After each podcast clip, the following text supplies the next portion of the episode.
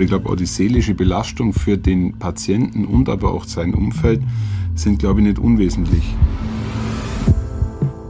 Es ist sicherlich so, dass ihn diese, dieses Ereignis auch verändert hat. Jeden Menschen verändert sowas, wenn man sozusagen auch an der Schwelle steht. Hand aufs Herz. Der rezeptfreie Mediziner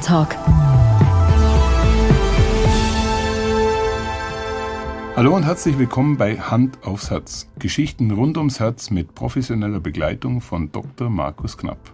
Mein Name ist Thomas Krug und ich freue mich wie immer auf die heutige Folge. Ich mich auch. Hi, Thomas. Ja, Markus, ähm, letztes Mal ist mir wirklich nachgegangen. Äh, wir hatten da drüber gesprochen, dass du in eine Situation kamst, in dem du deine Großtante behandeln musstest. Ja. Und äh, das ist mir dann wirklich nur nach unserem Gespräch eine Zeit lang nachgegangen. Ja, ich äh, war wirklich eine ganz skurrile Situation gell, und die, ich habe da auch nochmal danach drüber nachgedacht. Ich denke natürlich da auch immer mal wieder an den Abend und es ist einfach, ich habe da funktioniert, das war das Erstaunliche. Also man macht dann seine Arbeit ganz routiniert, mhm. natürlich mit, mit großer Sorge, aber man macht es routiniert. Und es ist ja immer generell so, dass es schwierig ist für uns Ärzte, wenn, wenn auch mal ein Angehöriger Patient ist oder, mhm. oder auch ein Freund. Gell? Also das, das muss man dann einfach versuchen auszublenden und das Persönliche komplett wegzulassen, sondern in dem Moment, wo du jetzt zum Beispiel zu mir kämst, dann bist du nicht mein Freund, sondern da bist du ein Patient, ja. Ja, den ich. Und ich glaube, es funktioniert auch nur so. So, nur also, so funktioniert Also wenn man es ja. anders sehen würde oder wenn man es nicht abstrahieren könnte, kann man auch nicht mehr funktionieren. Genau. Ja. Aber ich glaube, das ist etwas, was ihr über die vielen Jahre und über die viel, viele Erfahrungen, die ihr habt, definitiv lernt, dass man funktionieren muss. Das ist äh, etwas, was mhm. sich gar nicht ähm, wegschweigen lässt. Ja, lass uns heute äh, einfach am Thema Schlaganfall nochmal weitermachen und äh, vielleicht starten wir einfach mal, ähm, einfach mal damit mit äh, ein paar prominenten Patienten oder einem sehr prominenten Patienten. Ähm, der hat geheißen und bitte sei mir nicht böse, wenn ich jetzt vielleicht falsch ausspreche, aber ich spreche jetzt mal so mhm. aus, wie, wie ich es runterlesen würde. Der Josef Vissarionovic Djugaschwili. Ja. Der Djugaschwili. Wie war denn das, der Djugaschwili? Ja. Das war, das war Stalin und die, die Prominenz, die du ansprichst, kriegt natürlich da sofort einen doppeldeutigen Charakter, gell? Also ja. im negativen Sinne Im Prominenz. Absolut negativen ja. Sinne. Ja. Ich glaube, der Fall ist medizinhistorisch schon ziemlich interessant. Ja. Ähm, gut, Stalin war natürlich ein Diktator par excellence. Er hat Millionen Menschen seine Welt aufdoktriert und dabei wenig Rücksicht genommen. Kann man so sagen. Ja, seine Paranoia hat Millionen Menschen, glaube ich, das Leben gekostet. Und äh, das Faszinierende und auch Beängstigende ist, dass selbst enge Freunde und in dem Fall auch Leibärzte ähm, auch nicht sicher waren vor ihm. Ja, also es konnte eigentlich jeder damit rechnen, dass er ähm, das nicht überlebt, ja. bei ihm zu sein. Ja. Was weniger bekannt ist, und damit kommen wir auf unser heutiges Thema Schlaganfall. Stalin litt an Arthritis, Atherosklerose, schwerem Bluthochdruck und Schwindelanfällen. Und trotz seiner schweren Erkrankung und der Empfehlung seiner Ärzte, sich zu mäßigen, hat Stalin weiter Vollgas gegeben.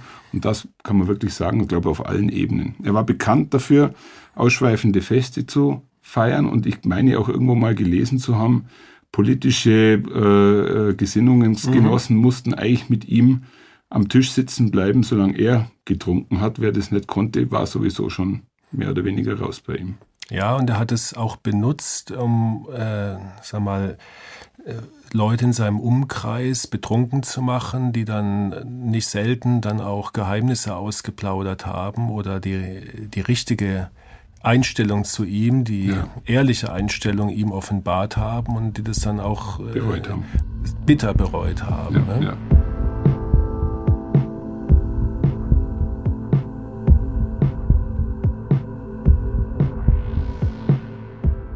Man kann natürlich darüber spekulieren, hatte seine Paranoia, die ja, sag mal, grenzenlos war, hatte die organische Ursache, könnte ja auch sein. Also ja. sowas gibt es auch aufgrund von einer Durchblutungsstörung. Ne? Ja. So genau äh, weiß man das, glaube ich, nicht. Jedenfalls, und, und deswegen sprichst du es ja an, ähm, komme jetzt vielleicht auf, auf die Geschichte von seinem Tod zu sprechen, ja. weil der Tod von Stalin ist, ist wohl einer der berühmtesten Schlaganfälle der Weltgeschichte. Mhm. Nebenbei gesagt, auch, auch Lenin hatte mehrere Schlaganfälle. Auch Trotzki hatte, war Gefäßpatient. Mhm. Also die ganzen äh, kommunistischen Führer damals äh, waren gefäßkrank.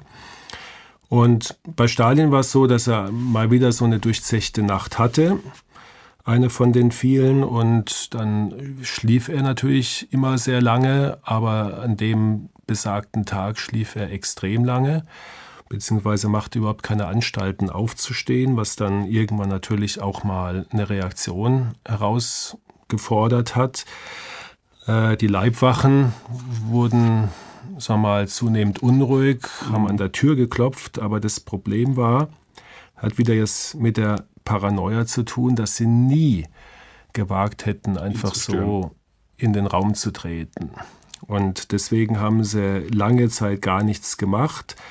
Und zu diesem Zeitpunkt, das weiß man, da lag Stalin schon auf dem Boden in seinem eigenen Urin, unfähig zu sprechen, hilflos, aber wohl noch bei Bewusstsein. Mhm. Und endlich nach, nach Stunden konnte man Ärzte überreden, jetzt doch mal das Zimmer zu betreten. Und dann hat man das ganze Ausmaß gesehen, haben dann sofort gemerkt, er hat einen Schlaganfall, haben versucht, ihm das Leben zu retten, aber war das zu war, spät.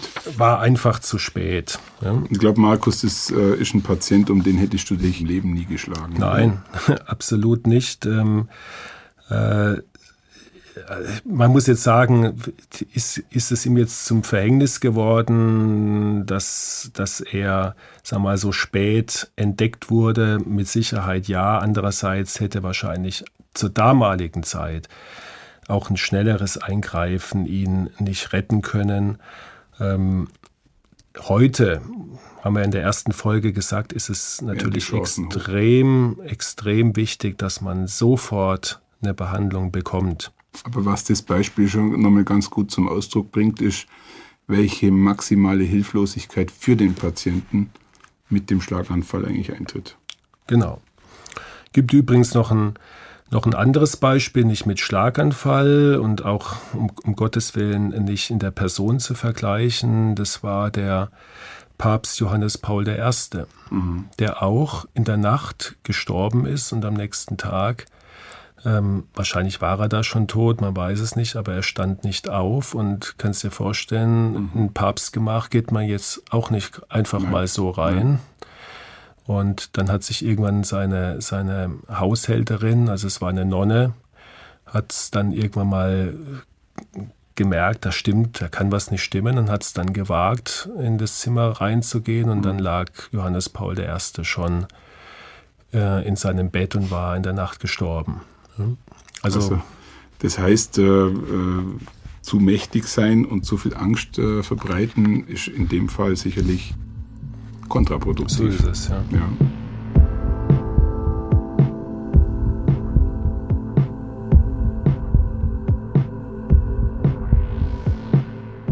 Ja, Markus, ähm, gehen wir mal nochmal zurück zum Thema. Ich bin jetzt tatsächlich äh, mehr oder weniger äh, positiv aus dem, aus dem äh, Ereignis Schlaganfall rausgekommen, habe diese Stroke Unit gut überstanden. Die Lysetherapie ist äh, angeschlagen. Aber es wird nicht alles so weitergehen, wie es vorher war, oder? Ja, richtig. Also in der Regel ist es so, dass wenn du die Akuttherapie und die Akutphase überstanden hast, äh, dann die Symptome doch sehr, sehr schnell besser werden. Bei den meisten dann wirklich innerhalb von Stunden, dass auf einmal wieder die Sprache kommt, dass mhm. man den Arm wieder bewegen kann. Aber es bleibt natürlich nicht selten auch gerade am Anfang noch, noch Schädigungen zurück und deswegen ist es dann genauso wichtig, die Therapie ambulant bzw. stationär in der Reha fortzusetzen. Das heißt, wir können zunächst mal den Patient äh, so behandeln, dass so ein Ereignis nie mehr auftritt mhm. oder dass die Wahrscheinlichkeit dafür geringer wird, indem wir die Risikofaktoren behandeln. Haben wir schon ein paar Mal gehabt, den Blutdruck einstellen, das Cholesterin behandeln und so weiter.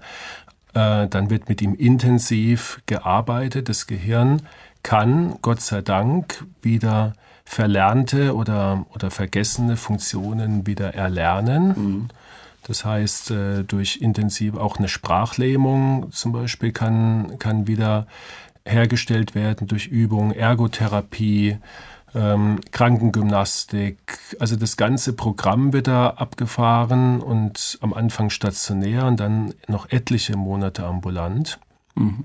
Aber ich glaube, die Herausforderung besteht wirklich darin, dass, dass ähm, dass, ich mein, dass sich mein Leben verändert. Also es verändert sich für mich, es verändert sich für mein Umfeld. Es ist, äh, wie du es gerade beschrieben hast, sind, äh, sind es natürlich körperliche Dinge, die wieder, die wieder korrigiert werden müssen, die wieder in Ordnung gebracht werden müssen. Aber ich glaube, auch die seelische Belastung für den Patienten und aber auch sein Umfeld sind, glaube ich, nicht unwesentlich, weil diese Veränderung zieht sich ja bis in das eigene Heim durch. Ja. Je nachdem natürlich, wie wie ausgeprägt jetzt eine dauerhafte Behinderung ist, ändert sich natürlich für den Menschen zum Teil das ganze Leben. Mhm. Ähm, und nicht nur das Körperliche, sondern wie du eben auch angesprochen hast, auch natürlich äh, das Seelische. Ja? Das, das ist zum einen eine, natürlich eine Reaktion auf die eigene Situation. Das ist bei den meisten. Mhm. Es gibt aber auch Schlaganfälle, die, wo sich der Patient in der Persönlichkeit verändert, weil er Hirnareale betrifft, die mhm. sozusagen auch die Psyche und die, und die Emotionen. Und das bleibt irreparabel dann? Oder kann irreparabel bleiben? Es kann irreparabel bleiben.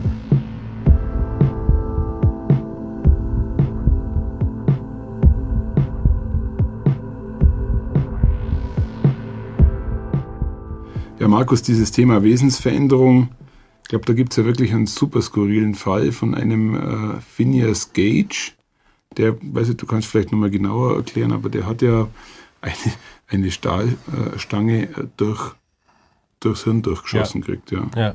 Das war, glaube ich, bei, einer, bei einem Unfall, bei einer Sprengung. Ja, und dann ist ja. dem sozusagen durchs Frontalhirn, also das Gehirn, was vorne mhm. hinter der Stirn direkt sitzt, durchgeschossen mhm. bei vollem Bewusstsein.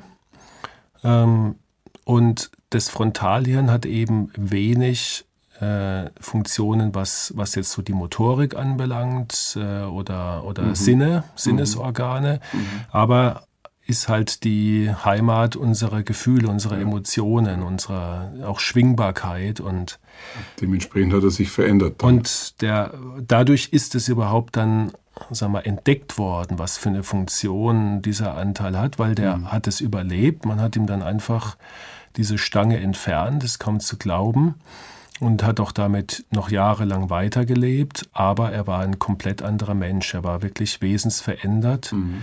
Und das ist eben das, auch das Schlimme oft für die Angehörigen, dass sie zwar dann körperlich halbwegs unversehenen Menschen, Partner weiterhin neben sich haben, der aber einfach nicht mehr der Mensch ist, den man vorher gekannt hat. Ja.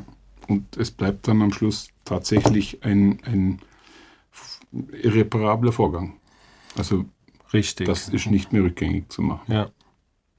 By the way, wer das äh, gern googeln will, es lohnt sich, die Geschichte von dem Mann mal ein bisschen nachzulesen. Ja, das ist äh, durchaus interessant und spektakulär, weil danach hat er sein Geld damit verdient, meines Wissens, dass er in Showbuden ausgestellt wurde. Ja. Ähm, also wirklich ein. Ist oft so ein tragisches. Skurrile äh, Lebensgeschichte, ja. Schicksal von, von solchen skurrilen Erkrankungen, die man dann zur Schau gestellt hat. Ja. Ja, aber wie du gerade vorher auch geschildert hast, der Schlaganfall verändert nicht nur das eigene Leben, er verändert, er verändert auch das Leben aller Menschen, mit denen man zu tun hat. Und das ist sicherlich auch eine der größten Herausforderungen, vor allem wenn man feststellen muss, dass der wichtigste Mensch, den man kennt, sich plötzlich ja. verändert hat in seinen Wesenszügen. Das ist, glaube ja. ich, noch viel schlimmer als wie körperliche äh, Einschränkungen. Ja. Und es wird auch oft tabuisiert. Wir haben ja immer wieder die gleichen Tabus in der Medizin. Das ist zum Beispiel dann die Depression, die sich einstellt, ja. was, was dann äh, irgendwie aus Scham auch nicht berichtet wird, obwohl man das eigentlich dann sehr gut behandeln könnte. Mhm. Oder auch äh, Sexualität, die natürlich dann drunter leiden kann ja. und, äh, und die Patienten oder Patientinnen aus Scham darüber nicht berichten. Und man, man kann eigentlich immer nur wieder sagen, äh, dass man sich dafür nicht schämen muss, dass man das dem Arzt sagen soll. Der Arzt ist auch oft gehemmt, das mhm. anzusprechen. Also es ist so, so gegenseitig. Und man kann nur dazu aufrufen, wirklich alle Einschränkungen, die man so hat im Alltag, dem Arzt auch mitzuteilen. Ich glaube, nur dann kann man demjenigen auch helfen und man kann das ist, glaube ich, das Beruhigende in unserer Zeit. Man kann sehr viel helfen. Ja, ja. Es ist sehr viel möglich. Äh, man muss bloß bereit sein dazu.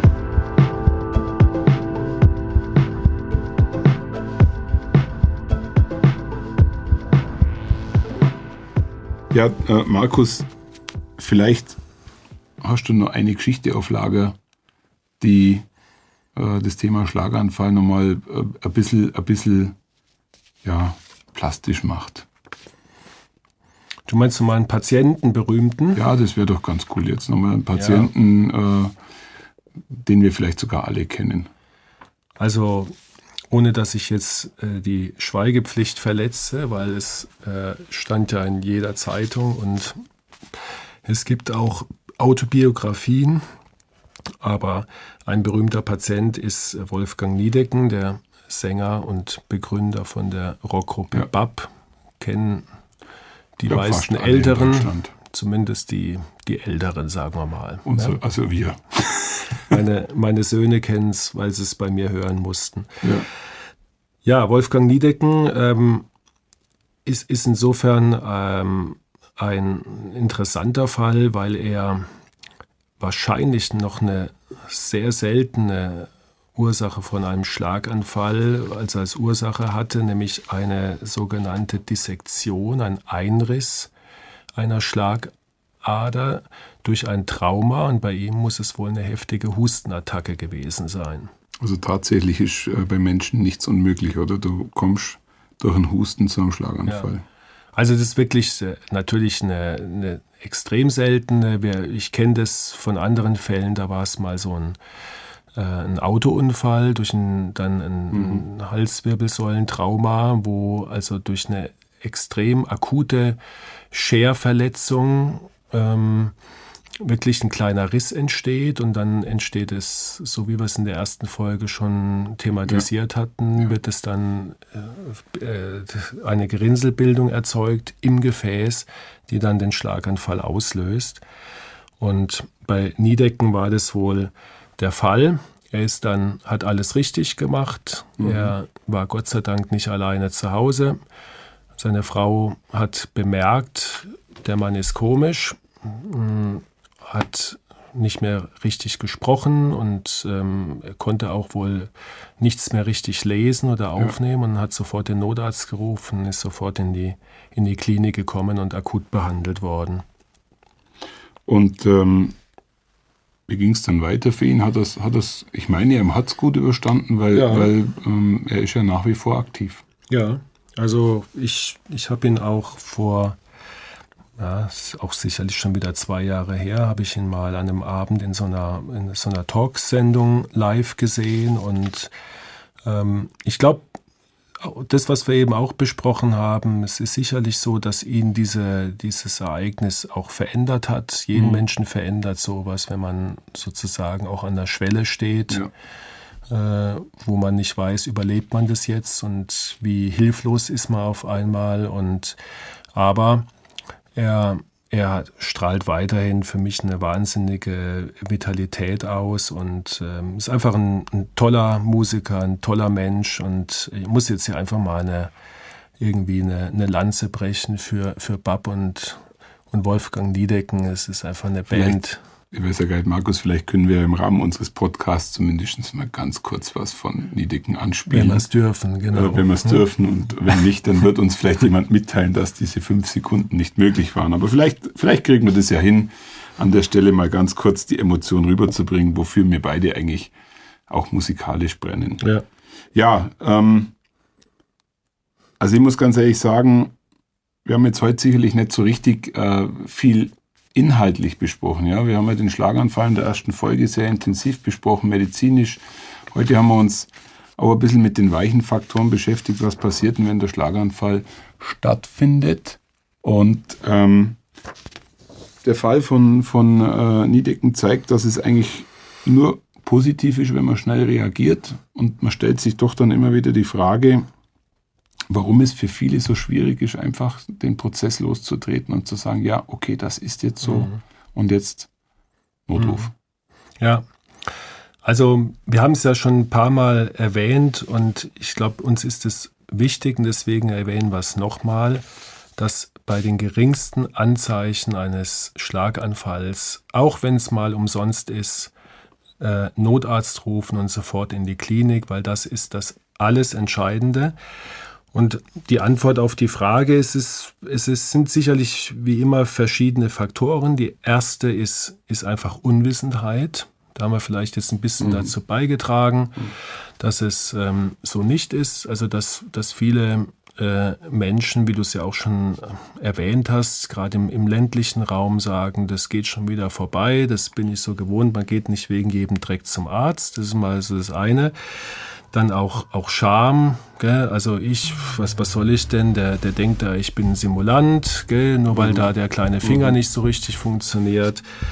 Ähm, ein Teil auch sicherlich Verleugnung, dass es einfach nicht wahrhaben will. Man, ne, ne, gell, ich, ich habe nicht krank zu sein, auch, auch wenn man entsprechend erzogen wurde dass man ähm, nicht wegen, wegen Kleinigkeiten da den Notarzt ruft. Gell? Also wenn hier in deinem, in deinem kleinen Örtchen der Notarzt kommt, dann redet man darüber eine Woche. Gell? Also ich glaube, das ist tatsächlich wirklich ein großes Problem, wenn man jetzt das Beispiel kleine Ortschaft nimmt.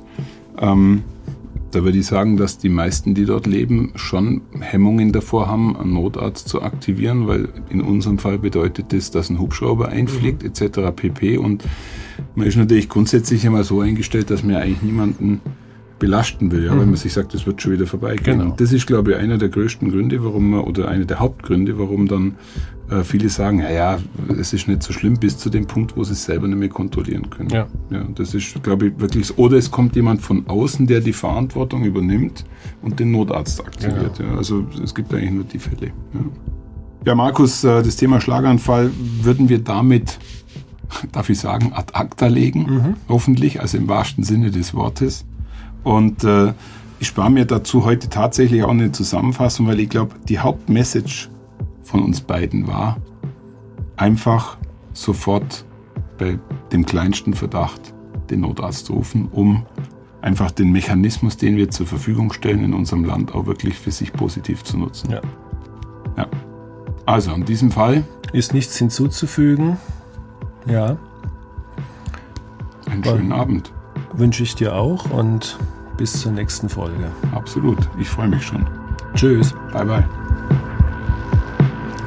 Ja, ich meine, der, der Niedecken hat natürlich auch äh, sicherlich sich in seiner hochaktiven Zeit auch nicht geschont. Gell? Definitiv nicht. Ich würde schon sagen, es ist ein Rockstar, der, der, der sondergütig gewesen wie, wie ein Udo Lindenberg und wie ja. sie alle aus der Generation.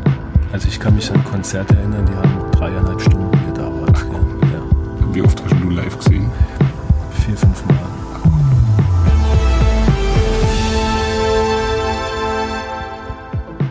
Schauen Sie mal bei uns vorbei unter www.handaufsherz-podcast.de und bleiben Sie immer über uns auf dem Laufenden auf unserem Instagram-Account. Hand aufs Herz, Ihr rezeptfreier Mediziner-Talk rund ums Thema Herzgesundheit.